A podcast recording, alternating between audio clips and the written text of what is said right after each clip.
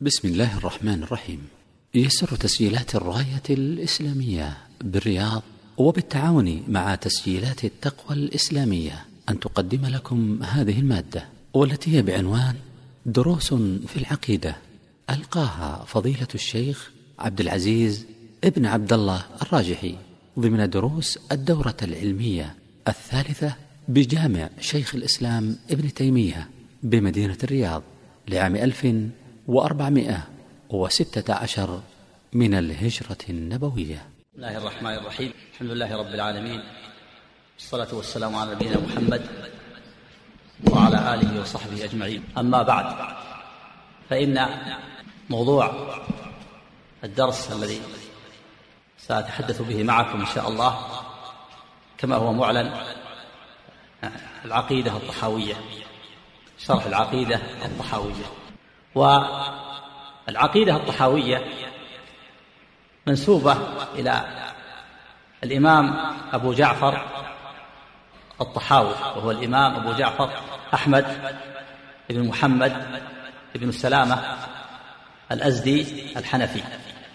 هو حنفي المذهب في الفروع وهو سلفي المعتقد. كتب هذه العقيدة في علم أصول الدين. والطحاوي منسوب إلى بلدة في مصر قرية تسمى طحاة. فسميت العقيدة الطحاوية لأن الذي كتبها هذا الرجل هذا العالم من علماء مصر من هذه البلدة. فسمي الطحاوي نسبة إلى بلدته وسميت العقيدة العقيدة الطحاوية نسبة إلى هذا العالم. الذي هو من هذه البلدة بلدة طحاة وهو من علماء القرن الثالث الهجري. فولادته كانت في سنة 236 وقيل 37 وذكر الشارح بن أبي العز أن ولادته سنة 239 ووفاته سنة 321 هذه العقيدة كتبها هذا العالم الطحاوي رحمه الله وهي عقيدة متن مختصر في أصول الدين. وقد شرح هذه العقيدة جماعة من العلماء يبلغون سبعة ولكن أغلبهم مشوا في شرحهم لهذه العقيدة على معتقد أهل الكلام في كثير من المسائل كما أشار إلى ذلك علي بن علي بن أبي العز. ثم شرحها ثم وفق الله علي بن علي بن محمد بن أبي العز الحنفي فشرحها على معتقد أهل السنة والجماعة. وقد أشار رحمه الله في مقدمة شرحه إلى أن الحامل له على شرحها هو أن كثيرا من الشروح التي سبقته لا تتمشى مع معتقد أهل السنة والجماعة. فأحب أن يشرحها على معتقد أهل السنة والجماعة. والشارح أيضا حنفي هو علي بن علي بن محمد بن أبي العز الأذرعي الدمشقي الحنفي المولود سنة 731 والمتوفى سنة 792 من علماء القرن الثامن الهجري وهو من تلاميذ الحافظ ابن كثير رحمه الله صاحب التفسير. والشارح حنفي والمؤلف حنفي بالنسبة للفروع. لكن في في أصول الدين على معتقد السنة والجماعة. والشارح رحمه الله قرأ كثيرا من كتب شيخ الإسلام ابن تيمية رحمه الله والعلامة ابن القيم تأثر فيهما كثيرا ونقل من كتبهما كثيرا. نقل كثيرا من كتبهما كثيرا من كلامهما وفرقه في شرح هذه العقيدة ولكنه لا لا يعزو ويحتمل والله أعلم أن سبب عدم عزوه أنه في ذلك الوقت هناك هناك كثير من الناس ينفرون من بعض أهل السنة والجماعة كشيخ الإسلام وابن القيم فأحب أن ينقل كلامهما وأن يفرقه في شرح هذه العقيدة من غير أن يعزو. فتحصل الفائدة. والعقيدة الطحاوية التي كتبها صاحب المتن تتمشى مع معتقد أهل السنة والجماعة كما سبقنا كما سبق. ولكن هناك بعض الإطلاقات التي قد يظن بعض الناس أنه يوافق أهل الكلام فيها وقد نبه على ذلك الشاذ رحمه الله وبين أنه أن الطحاوي سلفي معتقد وأنه لا يريد ما يريده أهل البدع. فلما كانت عنده إطلاقات شرحها بعض الشراح السابقون على ما يوافق معتقد أهل الكلام وشرحها علي بن علي بن محمد بن أبي العز على معتقد أهل السنة والجماعة وناقش في بعض الإطلاقات وسيمر بنا إن شاء الله. والطريقة التي نمشي عليها إن شاء الله هو أننا نشرح ثم نقرأ الشرح. شرح الطحاوية يكون بين أيدينا يقرأ وهو الشرح المتداول المعروف علي بن علي بن أبي العز الحنفي. المعروف بشرح الطحاوية. فنتكلم ونقرأ الشرح لأن الشرح فيه علم كثير وعلم غزير وبحوث قيمة. وأيضا لابد أن يكون طالب العلم مربوط ب يرتبط بكتب أهل العلم وكلام أهل العلم فلا يكون بعيدا عنهم فإلقاء الدروس والمحاضرات هكذا من غير ربط لها بالكتب فائدته محدودة. والعلماء السابقون والعلماء الأوائل مشايخنا الكبار وغيرهم طلبهم للعلم مرتبط بالكتب بالكتب والمشايخ. فلا بد من الأمر لا بد من الأمرين. الأخذ من أفواه العلماء ومراجعة الكتب والارتباط بها وعدم الانفصال عنها. أما محاضرات هكذا تلقى كلمات تلقى من غير ربط بكتاب فائدته محدودة. وهناك أيضا وقد يحصل ضرر من انعزال طالب العلم عن الكتب وهو أنه إذا لم يتمرس ولم يتمرن على قراءة كتب العلماء السابقين فإنه إذا أراد أن يقرأ كتابا ما استطاع ولا استفاد. ولا يعرف عبارات العلماء ومقاصد العلماء. فربط طالب العلم بالكتاب مهم مهم جدا. و هذه العقيدة الطحاوية وشرحها لم يزل العلماء قديما وحديثا يستفيدون من هذه العقيدة ويدرسونها ويتعلمونها ويدرسونها في المساجد في المدارس في الجامعات. نفع الله بها كثيرا. نفع الله بهذه العقيدة وبهذا الشرح كثيرا. ولعل من أسباب ذلك حسن النية من مؤلفها وشارحها. غفر الله لهما وأسكنهما فسيح جناته. فالعلماء والطلبة والدارسون لم يزالوا يقرؤون هذه العقيدة وشرحها ويدرسونها ويعلمونها. فنسأل الله سبحانه وتعالى أن يغفر لهما وأن يسكنهما فسيح جناته. وموضوع هذه العقيدة كما سبق هو علم أصول الدين. علم أصول الدين. وعلم أصول الدين هو أشرف العلوم لأن شرف العلم بشرف المعلوم. وهو العلم بالله عز وجل. فمنزلة العلم بالله ومنزلة علم أصول الدين أشرف العلوم. وهو معرفة الله بأسمائه وصفاته وأفعاله واستحقاقه للعبادة. هذه المعرفة هي أعظم المعارف وأساس الهداية وأساس الدين وأساس الملة وهي أفضل وأوجب ما اكتسبته القلوب وأدركته النفوس وحصلته العقول. وهذا هو المسمى وهو المسمى بالفقه الأكبر. والفقه الأصغر هو فقه الفروع. فالفقه الأكبر هو علم أصول الدين ولهذا سمى الإمام أبو حنيفة رحمه الله ما جمعه في أوراق وكتبه في أصول الدين سماه الفقه الأكبر سماه الفقه الأكبر.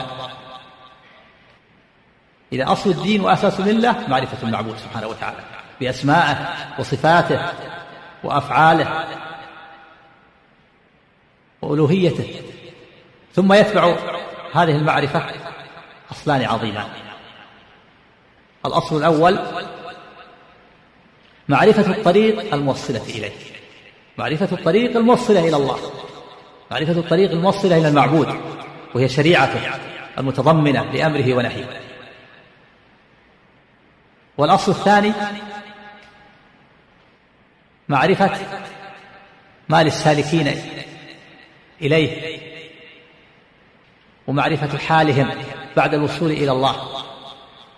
من النعيم المقيم إن استقاموا على دينه وامتثلوا أمره ونهيه. وما لهم من الإهانة والعذاب السرمدي إن سلكوا طريق الغواية وانحرفوا عن دينه. وهذه هي أقسام العلم النافع. هذا الأصل الأول معرفة المعبود ثم يتبعه معرفة الشريعة الأصل الثاني الأوامر والنواهي معرفة شؤون المعاد. هذه هي أقسام العلم النافع. أقسام العلم النافع الذي بعث الله به رسوله ثلاثة ليس لها رابع. أقسام العلم النافع الذي بعث الله به رسوله ثلاثة ليس لها رابع. القسم الأول معرفة الله. معرفة المعبود معرفة الله بأسمائه وصفاته وأفعاله. هذا هو أصل الدين وأساس الملة وهذا يسمى علم أصول الدين يسمى الفقه الأكبر. وعلى هذه المعرفة تدور مطالب الرسالة كلها من أولها إلى آخرها. لأنه سبحانه هو المعبود فلا بد أن تعرف معبودك تعرفه بأسمائه وصفاته وأفعاله حتى تعبده. على بصيرة. معرفة المعبود بأسمائه وصفاته وأفعاله معرفة الله هذا هو أصل الدين وأساس الملة. وهذا يسمى علم أصول الدين. يسمى علم أصول الدين. العلم به العلم بالله وأسمائه وصفاته يسمى علم أصول الدين. وهو أشرف العلوم. وهذا هو القسم الأول وهو الأصل الأصيل. القسم الثاني العلم بشرائع دينه وأحكامه سبحانه من الأمر والنهي والحلال والحرام. وهذا وهذا هو هذا القسم الثاني هو الفقه هو علم الفقه الأصغر. الفقه الأكبر الكلام في علم أصول الدين والفقه الأصغر علم الأحكام العلم بالأحكام وشرائع الدين والأوامر والنواهي.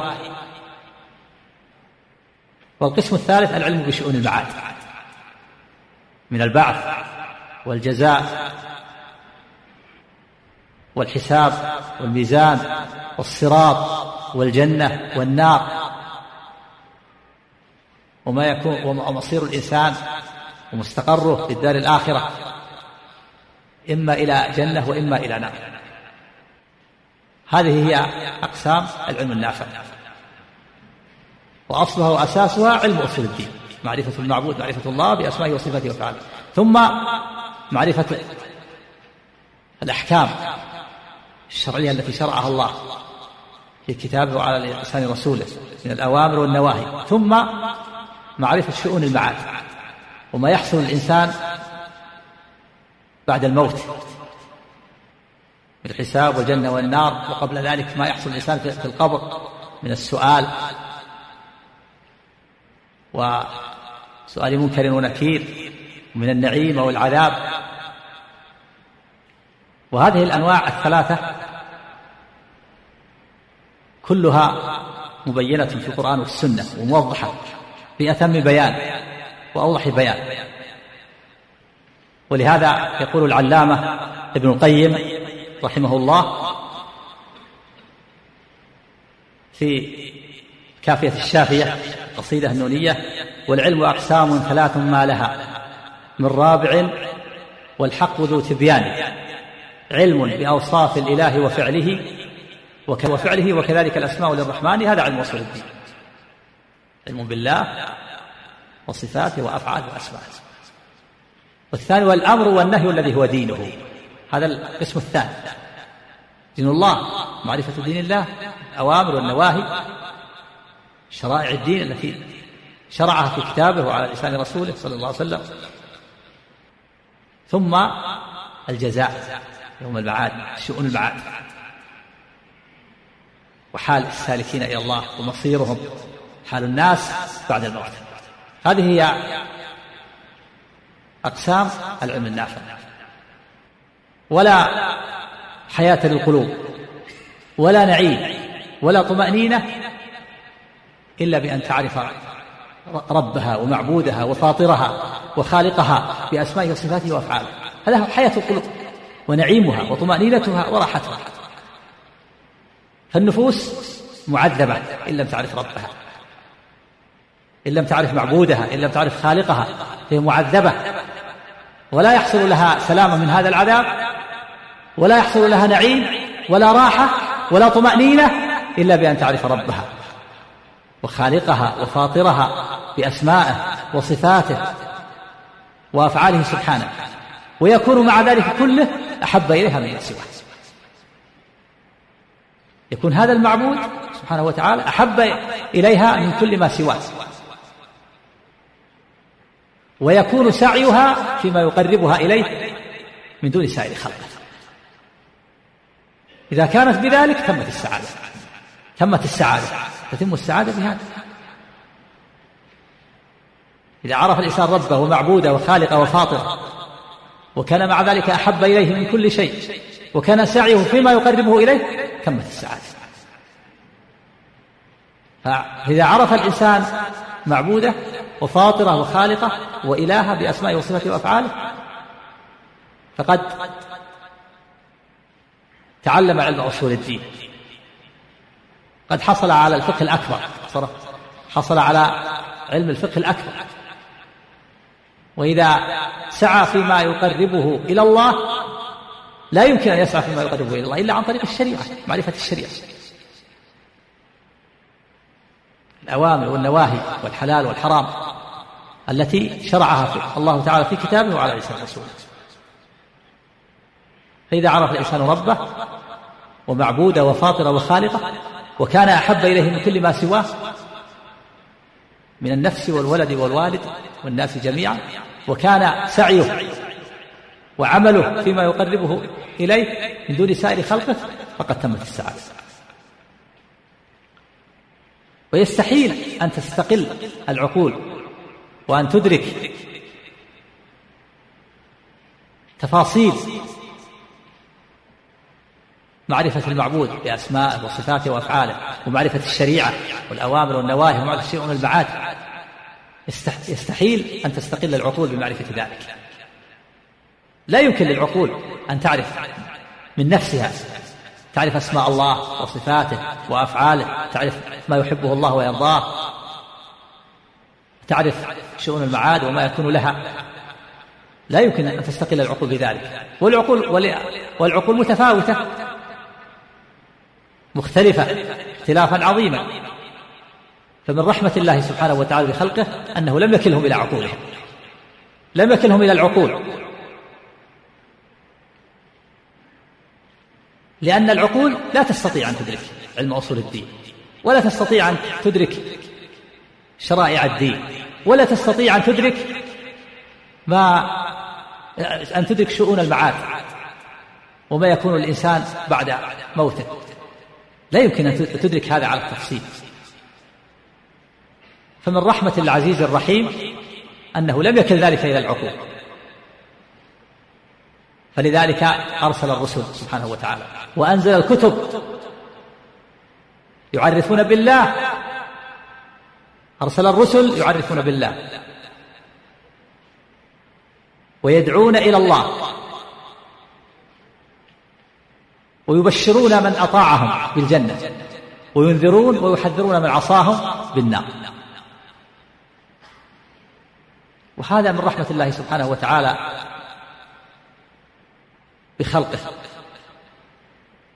قال الله عز وجل كان الناس أمة واحدة فبعث الله النبيين مبشرين ومنذرين وأنزل معهم الكتاب بالحق ليحكم بين الناس فيما اختلفوا فيه.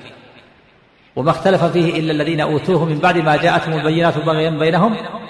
فهدى الله الذين آمنوا لما اختلفوا فيه من الحق بإذنه والله يهدي من يشاء إلى صراط مستقيم.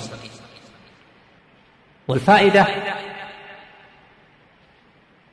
من معرفة من هذه المعرفة معرفة علم أصول الدين معرفة الله بأسمائه وصفاته ومعرفة شريعته.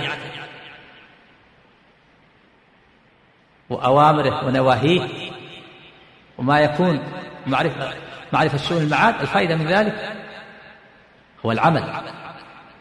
إذا عرف الإنسان ربه ومعبوده وخالق بأسمائه وصفاته وعرف دينه تقرب إلى الله بما يحبه عبد الله وأخلص له العبادة وآمن بأسمائه وصفاته وتوسل إليه بأسمائه الحسنى وصفاته العليا وعمل للقاء الله عز وجل ورجاء لقاء الله وتيقن أنه ملاق ربه وأنه واقف بين يديه وأنه محاسبه وأنه مجازيه على كل صغيرة وكبيرة. وقد عرف ربه ومعبوده بأسمائه وصفاته وأفعاله حينئذ يعبد الله على بصيرة. ويتقرب إلى الله بما يحبه ويعبده حق عبادته يخلص له العبادة ويتوسل إليه بأسمائه وصفاته. والطريق إلى المعرفة كما سبق آنفا الطريق إلى معرفة المعبود ومعرفة الشريعة ومعرفة شؤون المعاد هو الكتاب والسنة عن طريق الرسل عن الرسل. الطريق هو الرسل وآخر الرسل نبينا محمد صلى الله عليه وسلم. فهو حظنا من الرسل والأنبياء ونحن حظه من الأمم. عليه أفضل الصلاة وأتم التسليم. عليه وعلى سائر إخوانه من الأنبياء والمرسلين أتم الصلاة أفضل الصلاة وأتم التسليم. فالكتاب والسنة عن طريقهما وعن طريق نبينا محمد صلى الله عليه وسلم نعرف ربنا. ونعرف أسماءه ونعرف صفاته ونعرف أفعاله ونعرف ما يحبه ويرضاه من الأوامر التي نفعلها والنواهي التي نتركها ونعرف ما يحصل لنا بعد الموت حينما نلاقي ربنا. وأن الناس قسمان في النهاية. فريق في الجنة وفريق في السعير. وأن هناك حساب هناك قبر وسؤال بعد الموت. والقبر روضة رياض الجنة أو حفرة من حفر النار. هناك حساب وقوف بين يدي الله. هناك بعث وحشر ونشر وحساب. هناك صحف تتطاير. بالأيمان أو بالشمائل. هناك حوض يرد الناس عليه في موقف القيامة. هناك ميزان توزن فيه الأعمال والأشخاص. هناك صراط يمر الناس فيه على قدر أعمالهم. ثم الاستقرار في الجنة أو في النار. هذا لا يمكن أن تعرفه العقول ولا يمكن أن تدركه. على التفصيل. ومن رحمة الله سبحانه وتعالى أنه لم يكن ذلك إلى العقول. بل أرسل الرسل وأنزل الكتب. يعرفون الناس بالله. يعرفون الناس بصفات الله وبأسمائه وبأفعاله. يعرفون الناس ما يحبه الله وما يكرهه الله ما يرضاه الله وما يأباه. ما يحب أن يفعله العباد وما يحب أن يتركه العباد. يعرفون الناس بحالهم ومصيرهم بعد الموت. ولهذا أطوع الناس لله وأعرفهم بالله هم الأنبياء والرسل. هم الأنبياء والرسل عليهم الصلاة والسلام. أعرف الناس بالله أتبعهم للطريق الموصل إليه. والطريق الموصل إليه لا يعرف إلا عن طريق الشريعة شرائع الدين التي شرعها الله في كتابه وعلى لسان رسوله. فإذا أتبع الناس وأطوع الناس لله لله وأعرف الناس بالله هم أتبعهم للطريق الموصل إليه. وفي مقدمة ذلك الأنبياء والرسل في مقدمة هؤلاء الأنبياء والرسل. هم المؤمنون. المؤمنون هم أطوع الناس. وأعرف الناس بالله. في مقدمتهم الأنبياء والرسل عليهم الصلاة والسلام. فهم أعرف الناس بالله. وأطوع الناس لله. وأتبع الناس بالطريق الموصل إليه. وأعرفهم وأطوعهم هم الرسل. وأعرف الرسل وأطوعهم وأتبعهم هم أولو العزم الخمسة. نوح وإبراهيم وموسى وعيسى ونبينا محمد عليه وعليهم أفضل الصلاة وأتم التسليم. هؤلاء أفضل الناس وأطوع الناس وأتبع الناس بالطريق الموصل إليه. أولي العزم الخمسة. وأطوعهم وأتبعهم وأعرفهم الخليلان. إبراهيم ومحمد عليه الصلاة والسلام. وأطوع الخليلين وأتبعهم وأعرفهما نبينا. محمد عليه الصلاة والسلام. فهو أطوع الناس وأعرف الناس بالله وأتبع الناس للطريق الموصل إليه. قال عليه الصلاة والسلام إني إني والله إن إني أخشاكم الله وأتقاكم له إني أتقاكم الله إني أخشاكم الله وأتقاكم له في اللفظ الآخر إن, لا أعلمكم بالله إلا أنا. فهو أعلم الناس بالله. وأعرف الناس بالله وأتقى الناس وأخشى الناس. وأفضل الناس عليه الصلاة والسلام. وأكرمهم وأطوعهم وأتبعهم عليه الصلاة والسلام. ومن كان بالله أعرف كان منه أخوف وهو أخف الناس بالله من الله وأتقاهم له. سبحانه. وأتقاهم لله سبحانه وتعالى. ومن رحمة الله سبحانه وتعالى أن أنه لا يجب على كل أحد أن يعلم ويؤمن بما جاء به الرسول صلى الله عليه وسلم تفصيلا في كل شيء.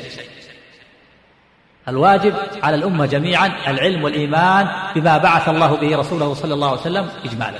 هذا واجب على كل أحد. كل أحد يجب عليه العلم والإيمان بما جاء به الرسول صلى الله عليه وسلم إجمالا. أما العلم والإيمان التفصيلي فهذا يختلف. باختلاف الناس. لا يجب على كل أحد بل يختلف باختلاف الناس. على حسب قدرتهم وعلى حسب ما أعطاهم الله من العقول والأفهام والعلم وسماع النصوص وفهمها. يختلف.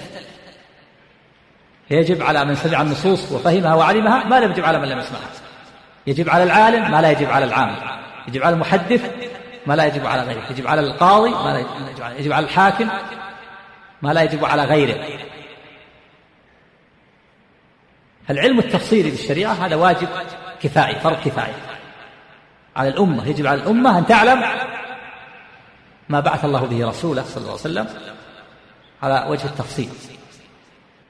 كما أنه يجب عليها أن تتدبر كتاب ربها وأن تتعقله وأن تتفهمه. كما يجب عليها أن تأمر بالمعروف وتنهى عن المنكر. يجب عليها أن تدعو إلى الله بالحكمة والموعظة الحسنة. وأن تنشر الإسلام هذا واجب كفائي. إذا وجد في الأمة حصل المقصود وإلا أثمت الأمة. يجب على الأمة جميعا أن تعلم ما بعث الله به رسوله صلى الله عليه وسلم على وجه التفصيل. ويجب على الأمة جميعا أن تتدبر كتاب ربها وأن تتعقله وأن تتفهمه يجب عليها أن تأمر بالمعروف وتنهى عن المنكر وتدعو إلى الله على بصيرة وتجادل بالتي هي أحسن بالحكمة والموعظة الحسنة. لكن الأفراد لا يجب عليهم. هذا وإنما يختلف هذا باختلاف الناس. القادر يجب عليه ما لا يجب على غير القادر. العالم يجب عليه ما لا يجب على العام. الفقيه المحدث يجب عليه ما لا يجب على غيره. من أعطاه الله فهما ومكنه من سماع النصوص وفهمها يجب عليه ما لا يجب على غيره. وهكذا. فيجب على على كل واحد من الأمة أن يؤمن بما جاء به الرسول إجمالا وأن يعلم ما جاء به الرسول إجمالا عن طريق الإجمال؟ آمنت بالله وبما جاء عن الله في كتاب الله وآمنت برسول الله وبما جاء عن رسول الله في سنة. هذا يجب على كل الأمة. أما العلم التفصيلي هذا يختلف باختلاف الناس باختلاف حاجاتهم باختلاف قدرهم قدرهم وما أعطاهم الله من العقول والفهوم. وأطوع الناس وأتبعهم وأعرفهم بالله وأعلمهم أتبعهم للطريق الموصل إليه والطريق الموصل إليه هي الشريعة. أوامر والنواهي الحلال والحرام. من اتبع ما ما أحله الله وامتثل أمر الله واجتنب نهيه واستقام على دينه فهو أطوع الناس. وأطوع الناس وأتبعهم هم الأنبياء والرسل وأطوعهم وأتبعهم أولو العزم الخمسة وأطوعهم وأتبعهم الخليلان وأطوعهما وأتبعهما نبينا محمد عليه وعليهم وعلى سائر إخوانه المرسلين أفضل الصلاة وأتم التسليم. ثم أطوع الناس وأتبعهم بعد الأنبياء والرسل الصديقون. وفي مقدمتهم الصديق الأكبر أبو بكر الصديق رضي الله عنه. ثم الشهداء. هم أطوع الناس وأتبعهم. بعد الصديقين بذلوا أجسامهم لله عز وجل. حتى قتلوا في سبيل الله فعوضهم الله سبحانه وتعالى عوض الله أرواحهم في البرزخ بحواصل طير الخضر. كما جاء في الحديث أرواح الشهداء في حواصل طير خضر تسرح في الجنة. ترد أنهار الجنة وتأكل من ثمارها وتأوي إلى قناديل معلقة بالعرش. هم أطوع الناس وأتبع الناس. بعد الأنبياء والصديقين بذلوا أجسامهم لله فقاتلوا في سبيل الله حتى قتلوا. ثم سائر الصالحين. سائر المؤمنين وهم طبقات. منهم السابق بالخيرات وهو الذي أدى فرائض الله وانتهى عن محارم الله ثم صار عنده نشاط فسابق إلى الخيرات وفعل النوافل وترك مع المحارم المكروهات وشيئا من فضول المباحات. هؤلاء أفضل الناس بعد الأنبياء وبعد بعد الصديقين والشهداء. هم الذين هم السابقون وهم المقربون. أدوا الفرائض وانتهوا عن المحارم ثم تنافسوا في النوافل. سبقوا إليها نوافل العبادات. وفي وتركوا المحرمات وتركوا مع ذلك المكروهات وشيئا من فضول المباحات. ثم يلي يليهم المقتصدون والأبرار هم الذين أدوا الفرائض وانتهوا عن المحارم. لكن لم يكن عندهم نشاط في فعل النوافل مستحبة. إنما اقتصروا على أداء الفرائض. وانتهوا عن المحارم. لكن قد يفعلون بعض بعض المكروهات. قد ولا وليس عندهم نشاط في فعل النوافل. هؤلاء هم المقتصدون وهم الأبرار. وهناك طبقة ثالثة وهم الظالمون لأنفسهم. وهم المؤمنون الذين قصروا في بعض الواجبات أو فعلوا بعض المحرمات. هؤلاء مؤمنون ظالمون لأنفسهم لكنهم ما فعلوا الشرك. ما فعلوا الشرك. مؤمنون موحدون لكن قصروا في بعض الواجبات أو فعلوا بعض المحرمات هؤلاء ظالمون لأنفسهم. هم على خطر على خطر من العذاب في القبر على خطر من العذاب في النار. فهم دائم أمرهم بين السلامة وبين العذاب. قد يعفى عنهم وقد يعذبون لكن مآلهم ونهايتهم السلامة والاستقرار في الجنة. بعد العذاب أو بعد العفو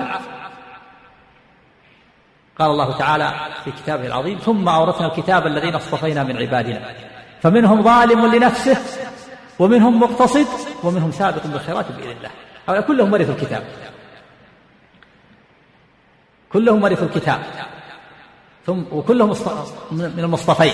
ثم أورثنا الكتاب الذين اصطفينا من عبادنا. فمنهم ظالم لنفسه هذا الظالم نفسه. الذي قصر في بعض الواجبات وفعل بعض المحرمات ومنهم مقتصد هذا الذي أدى الفرائض عن المحارم. ومنهم سابق بالخيرات هذا أدى الفرائض وانتهى عن المحارم وفعل النوافل وترك المكروهات وشيئا من فضول المباحات. هؤلاء كلهم كلهم ناجون. وليس بعدهم إلا الكفرة. الكفرة بجميع أقسامهم وأنواعهم هؤلاء في النار نسأل الله السلامة والعافية. وذكر الله تعالى في سورة الواقعة أقسام الناس ذكر السابقين والمقتصدين وأصحاب وأصحاب المشأمة. أصحاب المشأمة هم الكفار. الكفار وهم القسم الرابع. الكفار بجميع أنواعهم من اليهود والنصارى والوثنيين والمجوس والمنافقين وغيرهم. أصناف الكفرة جميعهم إذا من مات على الكفر سواء كان يهوديا أو نصرانيا أو وثنيا أو عابد نار أو منافق والمنافق يدرك الأسفل من النار والذي يظهر الإسلام ويبطل الكفر. هؤلاء هم أهل النار.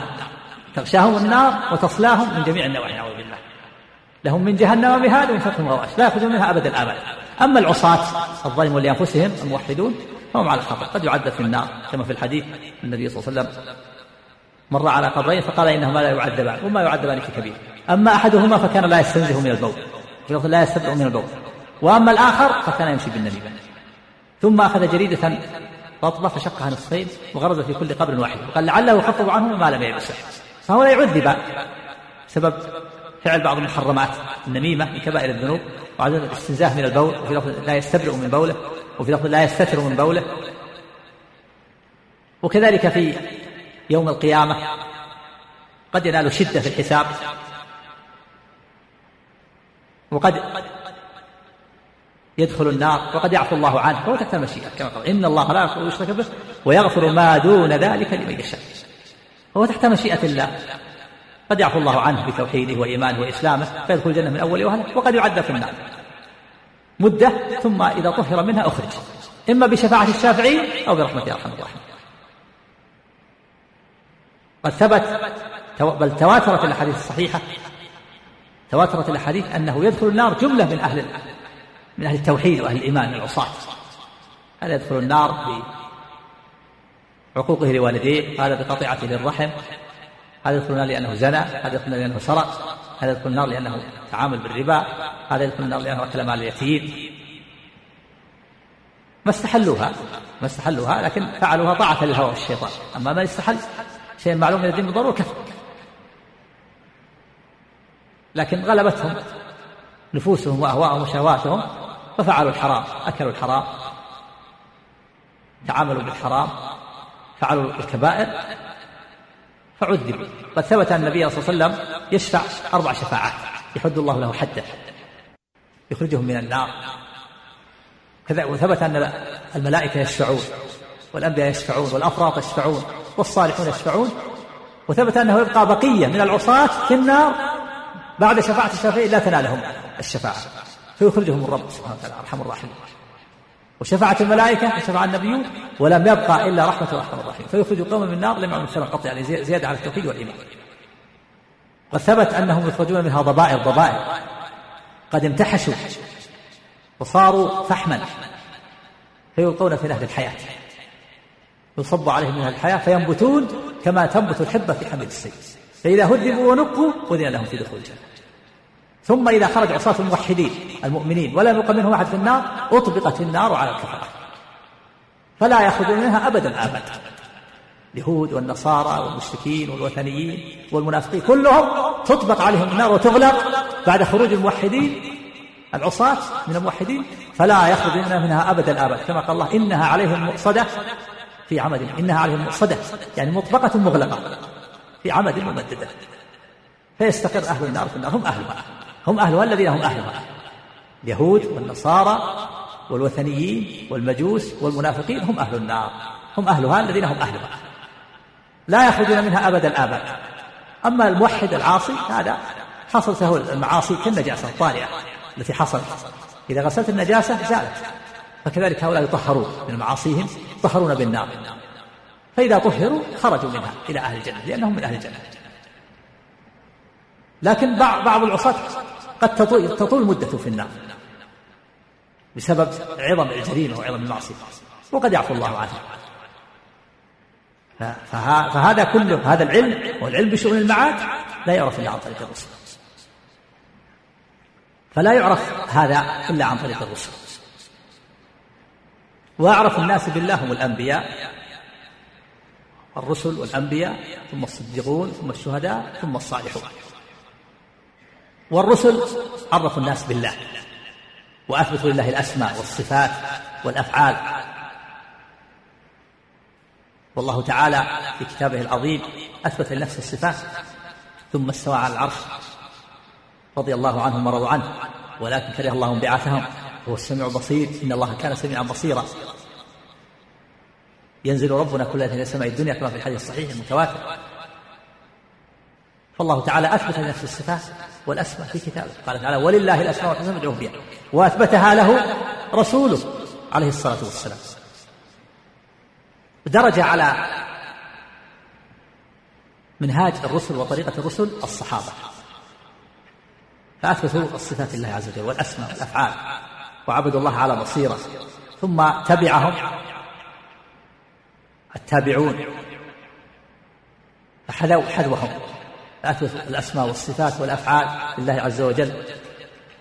ثم تبعهم الأئمة المشهود لهم بالإمامة.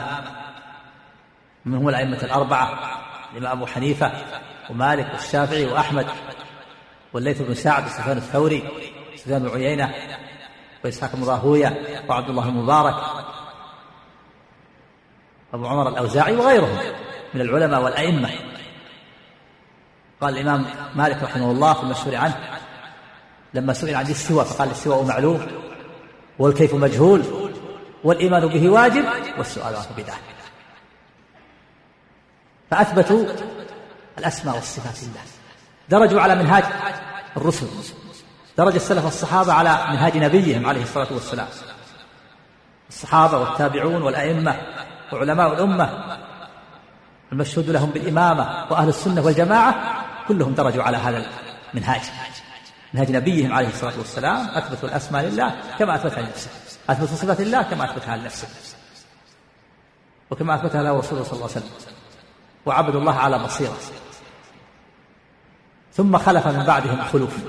بعد السلف جاء بعض الناس بعض الخلوف وابتدعوا في دين الله ما ليس منه.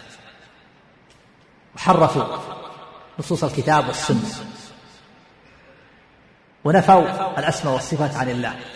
وقالوا إن الله لم يستوي على عرشه قال ثم استوى على العرش. قال نؤمن بالله ولكن المعنى استولى على العرش. وقالوا إن الله لا ينزل كل ليلة إلى سماء الدنيا. هذا لا يليق به. وقالوا إن الله لا يتصل بالسمع ولا يتصل بالبصر. هكذا المعطلة والخلوف الذين جاءوا من بعدهم. واتصل هؤلاء المعطلة وغيرهم بأهل الشرك وأهل الأوثان. فأول من ابتدع القول بنفي الصفات هو الجعد بن درهم في أوائل المئة الثانية. ثم أخذ عنه مقال وتعطيله إنما هو في كلمتين. نفى أن يكون الله اتخذ إبراهيم خليلا ونفى أن يكون الله كلم موسى تكليما. وكان في زمن التابعين فقتل خالد بن عبد الله القسري رحمه الله ورضي عنه وهو أمير العراق والمشرق في واسط وكان ذلك بفتوى من علماء زمانه. وكان هو الذي يصلي بالناس العيد ويخطب الناس خطبة العيد. أتى بالجعد مكبلا وجعله تحت أصل المنبر وصلى بالناس العيد ثم خطب. خطبة العيد وقال في آخرها ضحوا تقبل الله ضحاياكم. فإني مضح بالجعد بن درهم. فإنه زعم أن الله لم يتخذ إبراهيم خليلا ولم يكلم موسى تكليما. ثم نزل وأخذ السكين وذبحه وحابه أمام الناس. فأثنى عليه العلماء وشكروه على ذلك. وكان قتله بفتوى من العلماء. من ذلك ابن القيم رحمه الله. ذكر هذا في كافي الشافعي. قال ولذا ضحى بجعد خالد القسري يوم ذبائح القربان. إذ قال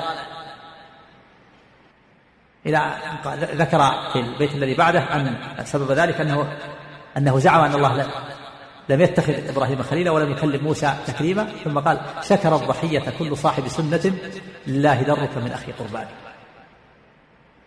لكن قد اتصل به رجل آخر. يسمى الجهم بن صفوان قبل موته وأخذ عنه عقيدة في الصفات. ثم قتل الرجل, الثاني وهو الجهم بن صفوان قتله سلم بن أحوز أمير خراسان بها. لكنه نشر هذا المذهب ونظر عليه فنسب المذهب مذهب التعطيل وعقيدة في الصفات نسب إلى الجهمية فيقال مذهب الجهمية لأنه نشره على نطاق أوسع.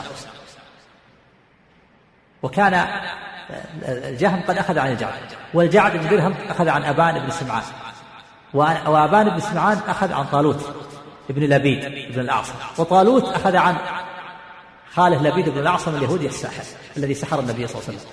فصارت عقيدة نفي الصفات تتصل باليهود تتصل باليهود وكانت أيضا وكان في أرض حران أرض حران في ذلك الوقت فيها مشركون وصابئة. فصارت عقيدة نفي الصفات ترجع إلى الصابئة والمشركين والوثنيين واليهود. نسأل الله السلامة والعافية. فهؤلاء الذين غيروا وبدلوا ونفوا الصفات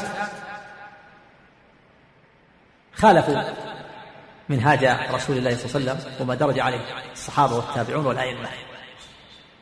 وكثر فيهم النفاق المتكلمين يسمون بالمتكلمين. هؤلاء الذين حرفوا النصوص وأنكروا الصفات كثر فيهم النفاق. وصاروا يزعمون أنهم يريدون أن يجمعوا بين بين الدلائل العقلية وبين الأدلة العقلية وبين الشريعة. فصار لهم شبه بالمنافقين. المنافقون يزعمون أنهم يريدون أن يجمعوا بين الشريعة وبين ما يتحاكمون إليه. وهؤلاء يريدون يزعمون أنهم يريدون أن يجمعوا بين الأدلة العقلية والأدلة الشرعية. بين الأدلة العقلية والأدلة الشرعية. كما أن الصوفية الذين انحرفوا يزعمون أنهم يجمعون بين الشريعة وبين الحقيقة. وكما أن الفلاسفة الذين انحرفوا يزعمون أنهم يريدون أن يجمعوا بين الشريعة وبين الفلسفة. كما أن المتملكة وملوك الجور على مر العصور الذين خالفوا الشريعة يريدون أن يجمعوا يزعمون أنهم يريدون أن يجمعوا بين السياسة وبين الشريعة. والله تعالى أنكر على المنافقين زعمهم الإيمان بالله ثم تحاكمهم إلى غير الشريعة. وبين مقالتهم السيئة وأنهم يزعمون أنهم يريدون أن يجمعوا بين الشريعة وبين ما يتحاكمون إليه. ونفى الله سبحانه وتعالى الإيمان عما لم يحكم الرسول صلى الله عليه وسلم في موارد النزاع ويسلم لحكمه ولا يجد في نفسه حرج ويسلم بحكمه تسليما كاملا. قال الله تعالى عن المنافقين ألم تر إلى الذين يزعمون أنهم آمنوا بما أنزل إليك وما أنزل من قبلك يريدون أن يتحاكموا إلى الطاغوت وقد أمروا أن يكفروا به. ويريد الشيطان أن يضلهم ضلالا بعيدا. وإذا قيل لهم تعالوا إلى ما أنزل الله وإلى الرسول رأيت المنافقين يصدون عنك صدودا فكيف إذا أصابتهم مصيبة بما قدمت أيديهم ثم جاءوك يحلفون بالله إن أردنا إلا إحسانا وتوفيقا. ونريد أن نوفق يريد أن نوفق بين بين الشريعة وبين ما يتحكم به فكذلك كثير من أهل الكلام سلكوا مسلك المنافقين. فقالوا نريد أن نوفق بين الأدلة الشرعية وبين الأدلة العقلية. عندنا أدلة عقلية. العقل هو الأساس وهو الأصل. ويعرضون الشريعة على العقول. فما وافق قبله وما رده ردوه بزعمه. كما أن الفلاسفة المنحرفين قالوا نريد أن نجمع بين الشريعة وبين الفلسفة حتى يتوافقا. إن أردنا إلا إحسانا وتوفيقا. كما أن الصوفية يقولون نريد أن نوفق. أن نوفق بين الشريعة وبين الحقيقة علم الحقيقة علم في الباطل. لهم علوم باطنة بزعمهم. يقسمون الناس أقسام طبقات منهم من تسقط عنه التكاليف ومنهم من له التكاليف. يقولون يقولون نريد أن نوفق بين الشريعة وبين الحقيقة. كما أن المتملكة يقولون نريد أن نوفق بين الشريعة وبين السياسة. كل هؤلاء قال الله تعالى عنهم فلا وربك لا يؤمنون حتى يحكموك فيما شجر بينهم. ثم لا يجدوا في أنفسهم حرجا مما قضيت ويسلموا تسليما. انظر نفى الإيمان. وأقسم سبحانه وتعالى بنفسه الكريمة.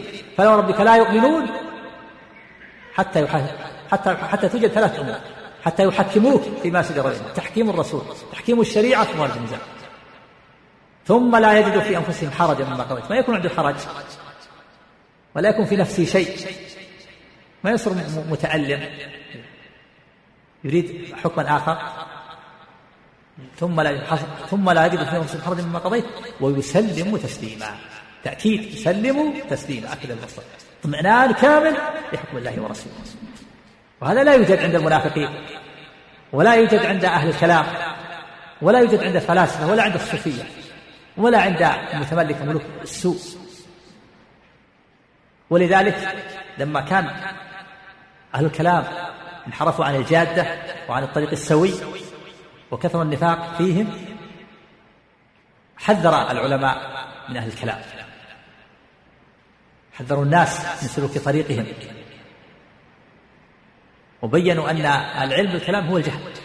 كما قال أبو يوسف رحمه الله والصاحب الأول لأبي حنيفة قال لبشر المريسي العلم بالكلام هو الجهل والجهل بالكلام هو العلم. العلم بالكلام هو الجهل والجهل بالكلام هو العلم. وإذا كان الإنسان رأسا في الكلام قيل تزندق أو قيل زنديق. الجهل بالكلام هو العلم يعني عدم اعتقاده أو الإعراض عنه هو العلم. وقال أبو يوسف أيضا من طلب العلم بالكلام تزندق. ومن طلب المال بالكيمياء أفلس. ومن طلب غريب الحديث كذب من طلب العلم بالكلام تزندق. يصل في النهاية للزندقة والعياذ بالله. ينحل من دينه. ومن طلب العلم بالكيمياء أفلس. الكيمياء نوع غير الكيمياء المعروفة الآن. نوع من الأصباغ فيها فيها زور وتغيير للواقع. فإذا علم المشتري بهذا الزور رد البيع فأفلس فيكون مفلس. من طلب المال بالكيمياء ومن طلب غريب الحديث كذب يتتبع الغريب. وسبب هذا الانحراف من أهل الكلام عن الجادة وعن المنهاج الذي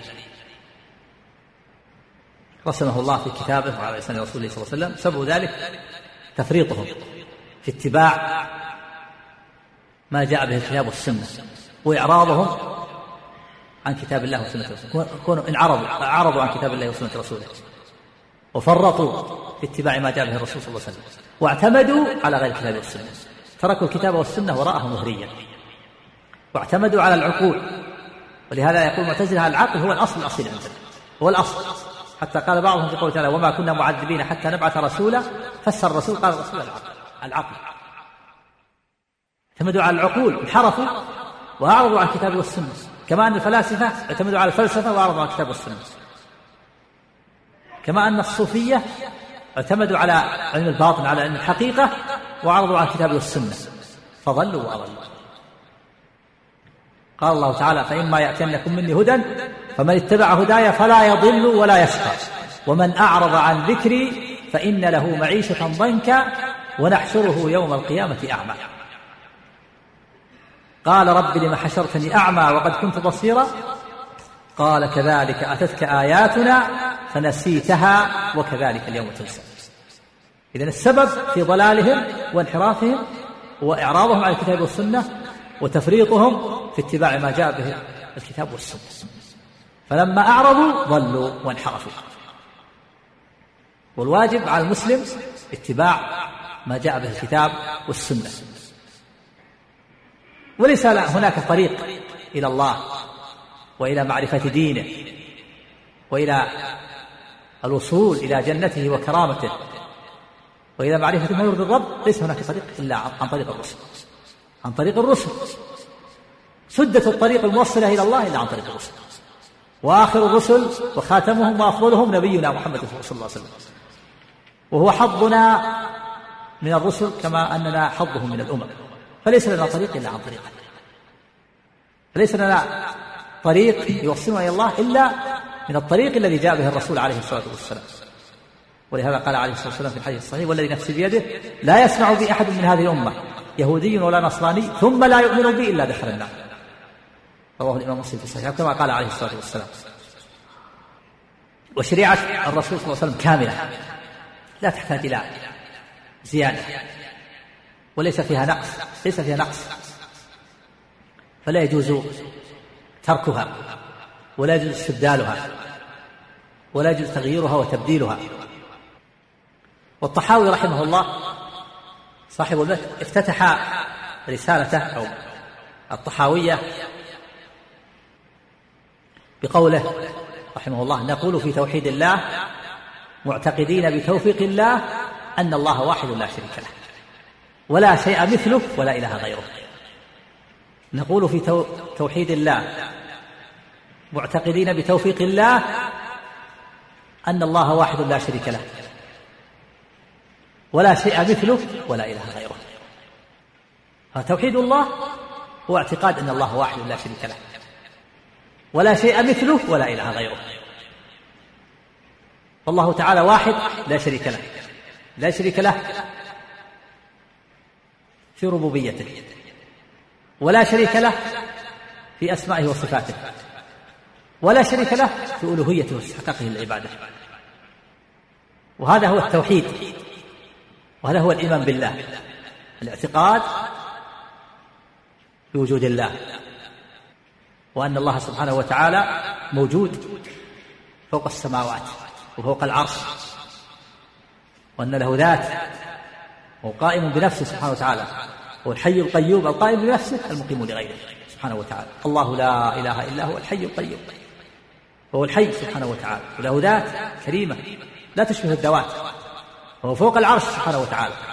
مستو عليه استواء يليق بجلاله وعظمته. فالملاحدة الذين لم يثبتوا وجود الله من أكثر الناس. كذلك الاتحادية الذين يقولون أن الوجود واحد الخالق والمخلوق أكثر الناس ما آمنوا بوجود الله. وكذلك الفلاسفة الذين أثبتوا وجود الله في الذهن. وكذلك المعطلة الذين نفوا الأسماء والصفات. ولم يثبتوا لله اسم ولا صفة ما أثبتوا إلا ذات في الذهن. ما يمكن أن توجد ذات ليس لها اسم ولا صفة. فلا بد من الإيمان بوجود الله. أن الله موجود في الخارج وأنه سبحانه وتعالى فوق العرش فوق السماوات. ولا بد من الإيمان بأن الله هو الرب وغيره مربوب وهو الخالق. الإيمان بأن الله هو الخالق وغيره مخلوق. وهو المالك وغيره مملوك وهو المدبر وغيره مدبر كذلك سائر أفعاله سبحانه وتعالى. هذا هو توحيد الربوبية أن تؤمن بوجود الله وأن تؤمن بأن الله هو الرب وغيره مربوب وأن الله هو الخالق وغيره مخلوق وأن الله هو المالك وغيره مملوك وأن الله هو المدبر وغيره مدبر. ما في أحد يدبر إلا الله. يدبر الأمر من السماء إلى الأرض. وليس هناك خالق إلا الله. الله خالق كل شيء. وليس هناك رب إلا الله. فالله تعالى رب الأرباب ورب العالم رب الناس ورب العالمين مربيهم بنعمة. وهو المدبر محيي المميت المتصرف المنزل المطر المسبب الأسباب وهذه هي أفعال الرب. هذا يسمى توحيد الله بأفعال العباد. توحد الله بأفعاله هو. وهذا هو مسمى بتوحيد الربوبية. توحد الله بأفعاله. تعتقد بأن الله هو الخالق وأن الله هو الرازق وأنه المالك وأنه المدبر وأنه المحيي وأنه المميت وأنه المتصرف. هذه أفعاله. توحده بأفعاله هو. سبحانه وتعالى. هذا توحيد الربوبية. وكذلك توحد الله بأسمائه وصفاته. بأن تؤمن وتعتقد وتثبت لله الأسماء والتسمية ليس من عندك بل تثبت الأسماء الحسنى التي أثبتها الله له. التي أثبتها الله لنفسه في كتابه وعلى لسان رسوله ما نخترع أسماء ولا صفات من عندنا لا. الأسماء والصفات توقيفية. قال الله تعالى ولله الأسماء الحسنى فادعوه بها. أثبت لنفسه السمع أثبت لنفسه البصر تثبت له السمع والبصر. إن الله هو السميع البصير وكان الله سميعا بصيرا. أثبت لنفسه العلم نثبت له العلم. والله بكل شيء عليم وأن الله قد أحاط بكل شيء علم رضي الله عنهم ورضوا عنه اثبت نفسه الرضا نثبت ولكن كره الله انبعاثهم نثبت نفسه كفر ان سخط الله عليهم نثبت له السخط كما يليق بجلاله وعظمته. وهكذا. نثبت جميع الأسماء والصفات التي وردت في الكتاب والسنة. نؤمن بها. ونعتقد أن الأسماء حسنى. وأن الصفات عليا. وأن له الكمال. وأن اتصف بها. حقيقة كما يليق بجلاله وعظمته. لا نعرف الكيفية ولا الكيف ما نقول صفة من صفاتنا؟ لا. صفات تليق به. الخالق له صفات تليق به والمخلوق له صفات تليق به. ولا بد من الإيمان بألوهية الله. تعتقد بأن الله هو المعبود المستحق للعبادة. وتتقرب إلى الله وتعبده بما شرع في كتابه وعلى لسان رسوله بأداء تمتثل الأوامر وتجتنب النواهي. تلتزم. وهذا يسمى توحيد الله بأفعال العباد. توحيد العباد. توحيد الله بأفعالك أنت. أفعالك من صلاة وصيام وزكاة وحج وبر للوالدين وصلة للرحم وغير ذلك. توحد الله بأفعالك أنت. أيها العبد. هذا توحيد الله بأفعال العباد. وهذا هو هو الغاية. توحيد العبادة هو الغاية المرضية لله تعالى. وهو الذي وقعت فيه الخصومة بين الأنبياء والرسل.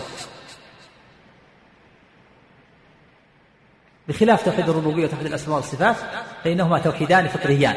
وهما وسيلة والغاية أن توحد الله وتعبده. إذا عرفت الله بأسمائه وصفاته وأفعاله تخصه بالعبادة تفرده بالعبادة. هذا هو الذي وقعت فيه الخصومة بين الأنبياء والرسل.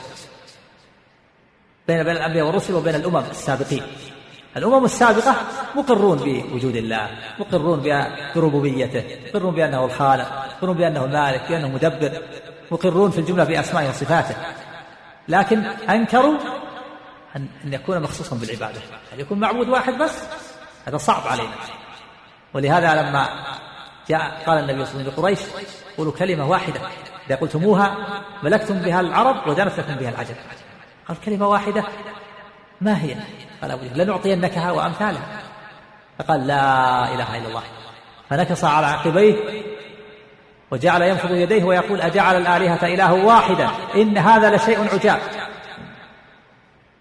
وانطلق الملأ منهم أن امشوا واصبروا على آلهتكم إن هذا لشيء يراد. يكون المعبود واحد؟ هذا صعب علينا هذا شاق. في معبودات متعددة يعبدون اللات ويعبدون العزى ويعبدون عزير اليهود يعبدون عزير وهناك من يعبد النجم من يعبد القمر من يعبد الشمس. فالرسول صلى الله عليه وسلم أمرهم أن يخصوا الله بالعبادة يقولوا لا إله إلا الله لا معبود حق إلا الله. فرفضوا وامتنعوا. جلس النبي صلى الله عليه وسلم في مكة ثلاث عشرة سنة. يدعو الناس إلى توحيد الله وإفراده بالعبادة وترك عبادة ما سواه ولم يشرع شيء من من شرائع الدين إلا الصلاة فرضت قبل الهجرة بثلاث سنين.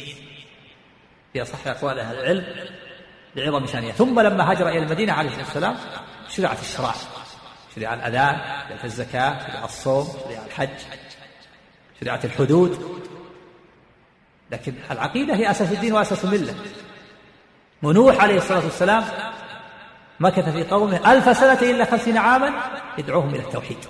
ويقولوا لا إله إلا الله. صبر هذه المدة العظيمة الطويلة. وهم لا يزدادون إلا عتوا وعنادا ويسخرون منه ويقول مجنون. ويوصي بعضهم بعضا بالكفر بنوح عليه الصلاة والسلام.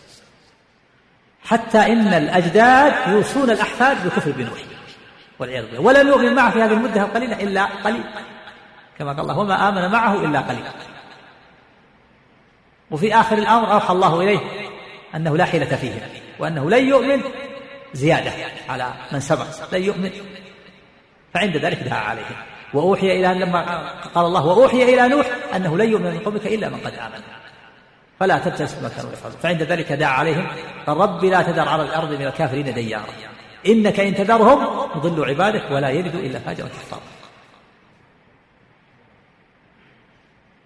فإذا توحيد الله توحيد العبادة توحيد الألوهية هذا هو الذي وقعت فيه الخصومة بين الأنبياء وبين الرسل. وهذا أول واجب. أول واجب على المكلف توحيد الله. والشهادة لله بالوحدانية ولنبيه بالرسالة. هذا أول واجب. وأول منازل الطريق. وأول ما يسير فيه السائر إلى الله عز وجل يعبد الله ويوحد الله. أول طريق يسير فيه السالك إلى الله عز وجل هو توحيد الله. وأول دعوة الرسل وأول الدين وآخره وظاهره وباطنه. قال الله تعالى لقد أرسلنا نوحا إلى قومه فقال يا قوم اعبدوا الله ما لكم من إله غيره. وإلى عاد أخاهم هودا قال يا قوم اعبدوا الله ما لكم من إله غيره. وإلى ثمود أخاهم صالحا قال يا قوم اعبدوا الله ما لكم من إله غيره. وإلى مدين أخاهم شعيبا قال يا قوم اعبدوا الله ما لكم من إله. ولقد بعثنا في كل أمة رسولا أن نعبد الله واجتنبوا الطاغوت. وما أرسلنا من قبلك من رسول إلا نوحي إليه أنه لا إله إلا أنا فاعبدون وقال عليه الصلاة والسلام في الحديث الصحيح أمرت أن أقاتل الناس حتى يشهدوا أن لا إله إلا الله وأني رسول الله. ويقيموا الصلاة ويؤتوا الزكاة فإذا فعلوا ذلك عصموا مني دماءهم وأموالهم إلا بحقها. وحسابهم على الله عز وجل. إذا أوجب الواجبات وأول واجب وأول مقام يسير أول مقام يسير فيه السلك إلى الله هو توحيد الله وإفراده بالعبادة وإخلاص الدين لله عز وجل. وبهذا ولهذا خلق الله الخلق. وبهذا بعث الله الرسل وبهذا أنزل الله الكتب ليعبدوه وليوحدوه. فإذا معرفة الله بأسمائه وصفاته وأفعاله هذا وسيلة إلى عبادته وإفراده بالعبادة. إذا عرفت الله بأسمائه وصفاته وأفعاله عند ذلك تخصه بالعبادة وتفرده بالعبادة. توحيد الربوبية مستلزم توحيد الألوهية ولهذا الله سبحانه وتعالى احتج على الكفار بأنهم وحدوا الله في ربوبيته فيجب عليهم أن يوحدوا الله في عبادته. قال سبحانه أمن خلق السماوات والأرض وأنزل لكم من السماء ماء فأنبتنا به حدائق ذات بهجة ما كان لكم أن تنبتوا شجرها أإله مع الله؟ بل هم قوم يعدلون أمن جعل الأرض قرارا وجعل خلالها أنهارا وجعل لها رواسي. وجعل بين البحرين حاجزا أإله مع الله. بل أكثرهم لا يعلمون. أمن يجيب المضطر إذا دعاه. ويكشف السوء. ويجعلكم خلفاء الأرض. أإله مع الله. قليلا ما تذكرون. أمن يهديكم في ظلمات البر والبحر. ومن يرسل الرياح بشرا بين يدي رحمته. أإله مع الله. تعالى الله عما يشركون. أمن يبدأ الخلق ثم يعيده ومن يرزقكم من السماء والأرض. أإله مع الله؟ قل هاتوا برهانكم إن كنتم صادقين. احتج عليهم سبحانه. احتج عليهم. احتج عليهم بالشيء الذي يؤمنون به ويعترفون به. بالشيء الذي ينكرونه. على الشيء الذي ينكرونه. هم يعترفون بأن الله هو الخالق الرازق المدبر. فعليهم أن يعبدوه. قال سبحانه في أول الأوامر في القرآن الكريم في أول سورة البقرة يا أيها الناس اعبدوا ربكم. ثم احتج عليهم. قال الذي خلقكم.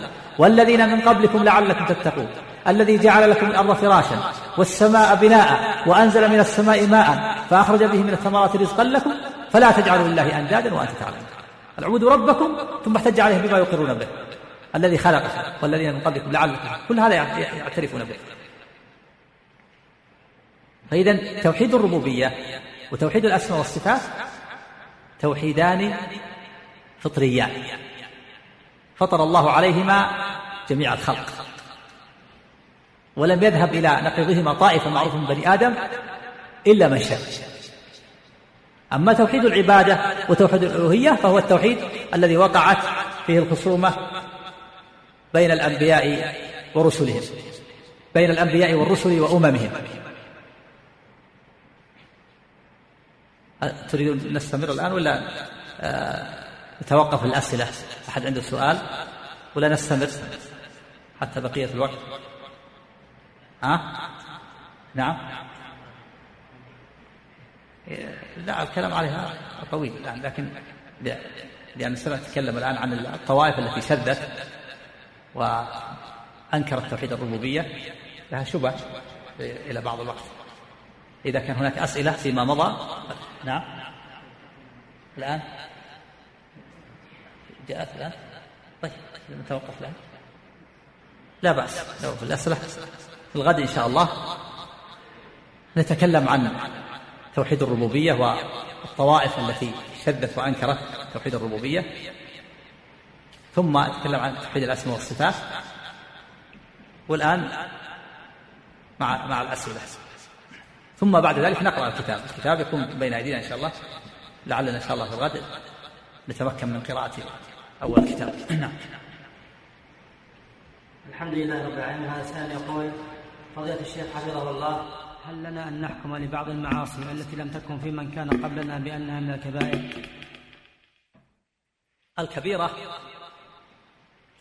لا, لا شك أن الذنوب تنقسم إلى قسمين كبائر وصغائر بنص القرآن الكريم. قال الله تعالى إن تجتنبوا كبائر ما تنهون عنه نكفر عنكم سيئاتكم وندخلكم مدخلا كريما. واختلف العلماء في عدد الكبائر في حدها. قال بعضهم هي سبع وقال بعضهم هي سبعين قال بعضهم سبعمائة قال بعضهم هي كل ما نهى الله عنه. قال بعضهم اتفقت الشرائع على تحريمه. ولكن أرجح تعريف للكبيرة كما بين ذلك المحققون هو أن الكبيرة كل ذنب توعد عليه بالنار أو اللعنة أو الغضب في الآخرة أو وجب فيه حد في الدنيا أو نفي عن صاحبه الإيمان. من حمل عليه السلاح فليس منا من غشنا فليس منا. السرقة فيها حد هي من من الكبائر. الزنا في حد من الكبائر القتل من الكبائر. لا يدخل الجنة نمام النمام من الكبيرة توعد عليها. إن الذين يأكلون أموال اليتامى ظلما إنما يأكلون في بطونهم نارا توعد بالنار. أكل مال يتيم كبير كبيرة. فهذا هو أرجح الأقوال أن الكبيرة ما توعد عليها بالنار أو اللعنة أو الغضب في الآخرة أو نفي عن صاحبه الإيمان في الدنيا أو وجب فيه حد في الدنيا. هذا هو الأرجح. وعلى ذلك. فكل ذنب الآن نزن بهذا الميزان. إن كان ورد فيه حد في الدنيا أو نفي عن صاحبه الإيمان أو ختم بنار أو لعنة أو غضب نقول إنه كبيرة. وإن لم يكن كذلك نقول إنه صغيرة. وهذا يقول فضيلة الشيخ ذكرتم في كلامكم أن هناك مفاضلة بين الأنبياء والرسل في الاتباع. في الاتباع لأوامر الله سبحانه وتعالى نرجو توضيح ذلك لأنه قد يشكل ذلك علينا حيث أننا نعتقد أن الأنبياء لا يحصل منهم تقصير في الاتباع وجزاكم الله خيرا. نعم الأنبياء والرسل لا لا يحصل منهم تقصير ولكنهم يتفاضلون في منزلتهم عند الله عز وجل. وفي الكمال. يتفاضلون في الكمال وهذا بنص القرآن. قال الله تعالى ولقد فضلنا بعض النبيين على بعض وآتنا داود زبورا. وقال سبحانه تلك الرسل فضلنا بعضهم على بعض منهم من كلم الله ورفع بعضهم درجات. وقال سبحانه النبي فاصبر كما صبر أولو العزم من الرسل خص أولو العزم ولا تستعجل لهم. فلا شك أن الأنبياء منزلتهم عند الله متفاوتة ومنزلة أولي العزم أفضل من غيرهم فهم أكمل الناس عندهم كمال في الاتباع. وإن كان الأنبياء كلهم متبعون بل إن الصديقين متبعون والشهداء متبعين وسائر المؤمنين متبعون كلهم متبعون وكلهم محافظون. ما قلنا إن قلنا وقد سبق أن قلنا إن السابقين بالخيرات هم الذين أدوا الفرائض وانتهوا عن المحارم وتركوا المكروهات وفضول المباحات. وتقربوا إلى الله بالنوافل سائر المؤمنين سابقون. لكن ما يصلون إلى درجة لكن يتفاوتون في هذا. فمنهم الصديق ومنهم الشهيد. ومنهم الأنبياء. في أعلى رتبهم أعلى رتب المؤمنين أعلاهم هم الأنبياء. هم أكمل الناس في هذا الاتباع. لهم الكمال. فالأنبياء يتفاوتون في الكمال كما أن المؤمنين يتفاوتون في الكمال. وإن كان الجميع كلهم متبعون وإن كان الجميع كلهم متبعون نعم. وهذا يقول نوح عندما دعا قومه هل دعاهم على أنهم مشركون أم دعاهم على أنهم جاهلون؟ دعاهم على أنهم مشركون. انتشر الشرك في زمن نوح عليه الصلاة والسلام. جاء في تفسير قوله تعالى كان الناس أمة واحدة. فبعث الله النبيين مبشرين ومنذرين جاء في صحيح البخاري عن ابن عباس وغيره كان بين آدم ونوح عشرة قرون كلهم على الشرك كلهم على التوحيد. كان بين آدم ونوح عشرة قرون كلهم على التوحيد ثم حدث الشرك في قوم نوح. وجاء في صحيح البخاري في كيفية ذلك أنه كان في في زمن نوح أناس صالحون. ود وسواع ويغوث ويعوق نسل ثم ماتوا. وتقاربت وفاتهم فحزنوا عليهم.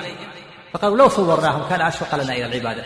فصوروهم صوروا صور الصالحين حتى يتشوقوا إلى العبادة. ثم لما طال الأمد وطال العهد وجاء أحفادهم بعدهم دب إليهم الشيطان وأوحى إليهم وقال لهم إن آباءكم إنما صوروا هؤلاء الصور لأنهم يستسقون بهم ويدعونهم ويستسقون بهم المطر فعبدوهم من دون الله. فحدث الشرك في قوم نوح.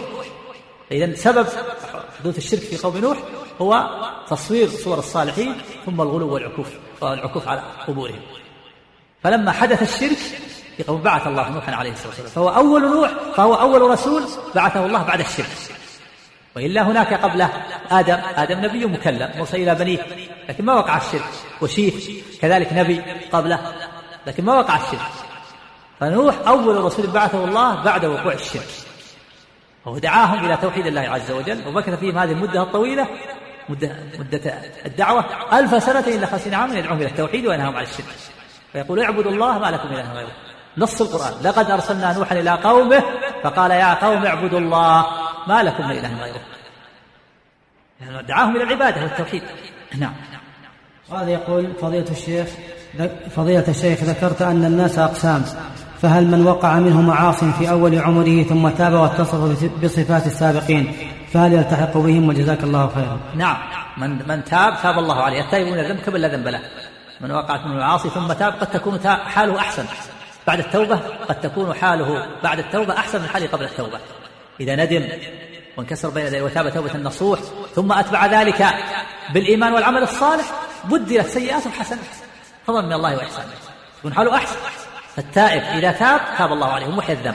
فإن زاد مع ذلك آمن وعمل صالح وأكثر من الأعمال الصالحة بدلت سيئاته حسنات قال الله تعالى في كتابه العظيم والذين لا يدعون مع الله إلها آخر ولا يقتلون النفس التي حرم الله إلا بالحق ولا يزنون. ومن يفعل ذلك يلقى أثاما يضاعف له العذاب يوم القيامة ويخلد فيه مهانا إلا من تاب إلا من تاب وآمن وعمل عملا صالحا فأولئك يبدل الله سيئاتهم حسنات وكان الله غفورا رحيما. تكون حاله بعد التوبة أحسن من حاله.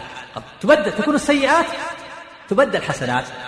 فإذا تاب توبة النصوح ثم أدى الفرائض وانتهى عن المحارم وترك المكروهات وفضول المباحات وسابق بالنوافل صار من السابقين. طيب. يقول الأخ الوقت درس انتهى. وفق الله جميع لطاعته ورزق الله جميع العلم النافع والعمل الصالح. صلى الله على محمد وآله وصحبه.